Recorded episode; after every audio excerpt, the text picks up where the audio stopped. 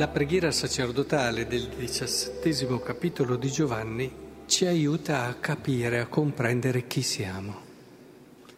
Ci aiuta a dare la risposta fondamentale, decisiva, che ogni cuore che non voglia vivere in modo superficiale la sua esistenza prima o poi si fa. No, sul perché, qual è lo scopo, perché sono al mondo, chi sono, perché sono così con certe mie caratteristiche. Cosa ci sto a fare, insomma?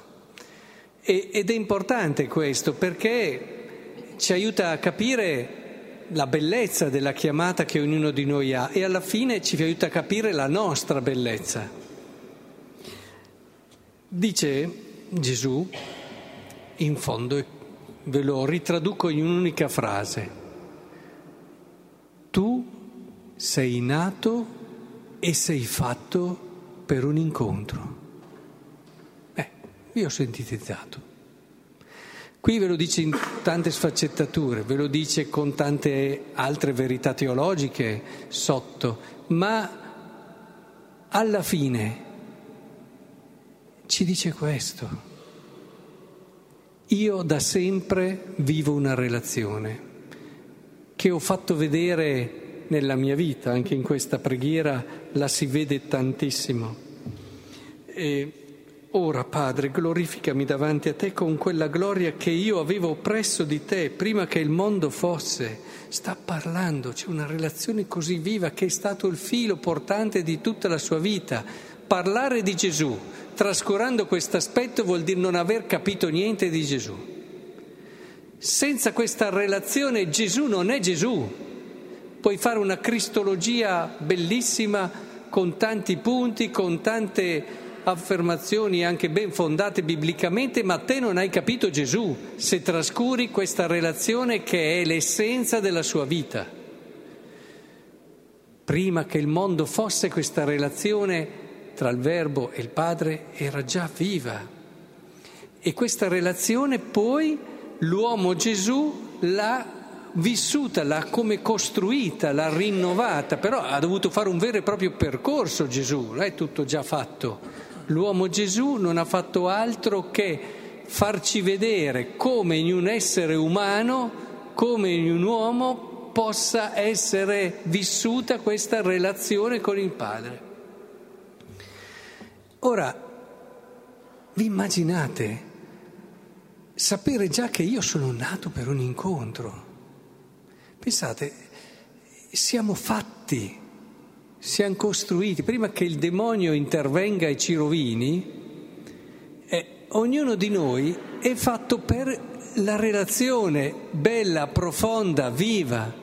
Se ci pensate, il peccato va sempre a colpire la capacità di relazione matura e la trasforma in un possesso, la trasforma in un eh, qualcosa che alla fine eh, fa comodo a me, di interesse, altre volte la mette in un'indifferenza o in una chiusura che in un qualche modo ci impedisce di essere noi stessi fino in fondo e di vivere fino in fondo tutti i doni che Dio ci ha dato. Il peccato è sempre così, va a colpire la relazione. In fondo il primo peccato, il demonio che cosa ha fatto? Ha messo in dubbio la relazione che c'era tra i nostri progenitori e Dio. Ha cominciato a insinuare il dubbio ed ecco che la relazione si è incrinata e da questo poi è nato il peccato. Ora, Ricordiamoci, siamo costruiti così. In questo brano abbiamo anche quella che vi ho già detto più volte, per me è l'espressione più bella che un amante dovrebbe dire all'amato, o un amico di quegli amici veri, di quell'amicizia spirituale che ci è stata insegnata dalla tradizione della Chiesa, si dovrebbe dire all'amico, cioè conoscere te è la vita eterna. Ma c'è un'espressione più bella? Io non l'ho ancora trovata, eppure per passione a volte o per diletto mi metto a leggere anche tante poesie d'amore, belle, e a volte le ho anche cercate di reinterpretare in chiave cristiana, eh, famosi, poeti, ma non ho ancora trovato un'espressione così ricca, carica, densa di significato che tra l'altro non si perde in sbrodolamenti vari. Conoscere te è la vita eterna. Ci può essere una cosa più bella da dire a una persona? E qui c'è anche una verità poi teologica, perché conoscere te è conoscere colui che hai mandato. E, e la vita eterna è questo. Cioè, se vi chiedessi cos'è la vita eterna, non è semplicemente contemplare Dio come dicono alcuni, oppure stare bene, non avere più problemi in chissà quale forma o quale luogo. E la vita eterna sarà la possibilità di vivere la relazione d'amore in tutta la sua verità. Ognuno di noi potrà sprigionare tutte quelle possibilità di relazione e d'amore che ha dentro al cuore e le potrà vivere con Lui che è la relazione per eccellenza, Dio capace di amarci in un modo incredibile, di amarci nonostante a volte tante fragilità e povertà e ci fa capire che anche nelle nostre fragilità e povertà possiamo essere amati, possiamo essere cercati, desiderati, possiamo avere qualcuno che non si stanca perché è mosso da quella forza, da quell'energia che solo l'amore conosce. E, e questo è quello che dobbiamo sempre riscoprire. Questa preghiera nasce da una relazione profonda con Dio che, da cui poi scaturisce quello che è il suo amore per i suoi, quell'amore esclusivo, anche quando qui dice amo loro, non il mondo. Eh, ma perché l'amore è così. L'amore ti fa sempre sentire esclusivo, ti fa sempre sentire speciale, al di là del problema del mondo, anche su Giovanni, che ha tutto un suo significato, ma non dobbiamo...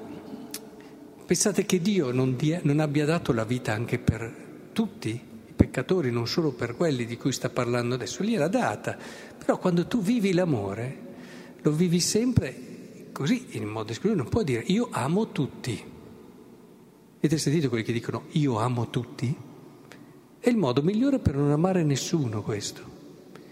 Devi sempre entrare in una logica di scelta, di elezione, possiamo dire. Infatti molti si scandalizzano a volte, ma come Dio ha scelto un popolo, ha eletto un popolo? Ma perché l'amore ragiona così. Non lo trovate un amore che non ti elegge, non esiste un amore che non ti elegge. Io amo tutti, sì, ami nessuno, bene, prendiamo atto. È solo nell'elezione che si può arrivare al tutto, ma attraverso questa strada ce l'ha insegnato Dio. Quindi penso che sia importante che nell'ascensione, e lo dicevo anche domenica, recuperiamo questa possibilità di ritrovare il nostro essere per amare e amare Lui. Lui adesso c'è sempre. L'ascensione è questo. Non è che cosa vuol dire essere seduto alla destra del Padre per Gesù? Vuol dire star là seduto e aspettare perché intanto ci prepara un posto per noi e intanto sta lì a guardare, ma dai, sembra quasi che non l'ha conosciuto. Leggi il Vangelo, figurati se può essere così il suo essere seduto accanto al Padre. Se il suo essere seduto accanto al Padre vuol dire che adesso, da prima che era localizzato in un posto, in un luogo, adesso è ovunque e in ogni tempo ed è una possibilità di relazione per ciascuno di noi. E allora ritroviamo noi stessi. L'ascensione ci dà la possibilità adesso ma ci pensate adesso? Ci può essere cosa più grande al mondo di quello che stiamo vivendo adesso? Ma non perché ci siete voi, ci sono, ma perché c'è Lui. Adesso è qui e ci dà questa possibilità di aprirci totalmente a Lui e di fargli capire che abbiamo scoperto perché siamo al mondo, per conoscere te, perché conoscere te è la vita eterna. L'abbiamo capito non abbiamo bisogno di altre cose. Aiutaci Signore, adesso ti potremo abbracciare, sì, e tu ci abbraccerai, ci farai sentire che non aspettavi altro che questo momento, ci farai capire che per te non c'è cosa più bella di poter avere noi che ti offriamo quello che siamo. Sì, fragili, deboli, ma tu vai oltre. A te interessa che siamo noi, non ti importa, come quel padre che non gli è importato che suo figlio le abbia buttato via tutti i soldi, l'abbia anche proprio ferito all'inizio, sia andato, abbia eh, buttato insomma tutto quello che era, anche la sua dignità al vento. Ma era lì che aspettava lui, non gli importava di quello che aveva fatto, aspettava lui, come fa Gesù con noi. E ed è quello quello che secondo me dobbiamo sempre riscoprire. Dicevo l'ascensione e la Pentecoste, siamo qui in mezzo. Cosa credete che faccia lo Spirito Santo? Lui che da sempre è l'amore del Padre per il Figlio. Lui che conosce meglio di tutti cosa vuol dire relazione d'amore eterna. Lui che è questa relazione d'amore eterna. Cosa credete che faccia? Cosa dovete chiedergli allo Spirito Santo che viene domenica se non raccontami e allo stesso tempo fammi vivere questa mia possibilità di relazione ed amore? E allora è chiaro che poi dopo la si declina nella quotidianità e allora le relazioni tra di noi diventano quasi un sacramento. Anche le difficoltà che viviamo nelle relazioni tra di noi sono preziose perché ci aiutano a purificare quell'illusione di poter essere già capaci di relazione con Dio, ma se non sei capace di relazione con gli altri, credi di essere capace di avere relazioni con Dio. E quindi ci aiutano a purificarla, a renderla più consapevole, a renderla più vera, perché su questo le illusioni sono tantissime. E così lo Spirito Santo ci apre a quello che siamo. Lui ci farà conoscere la verità, cioè la verità anche di noi stessi. Ce la farà vivere e questo ci renderà liberi. Sì, direi proprio di sì. Ed è questo quello che dobbiamo chiedere a Dio in questa settimana, dove stiamo camminando, anzi mi sembra di dire più correttamente, stiamo correndo verso questo dono dello Spirito perché se l'ascensione ci dà questa possibilità meravigliosa di vivere con Lui la storia d'amore più bella che ci sia, lo Spirito Santo la rende possibile.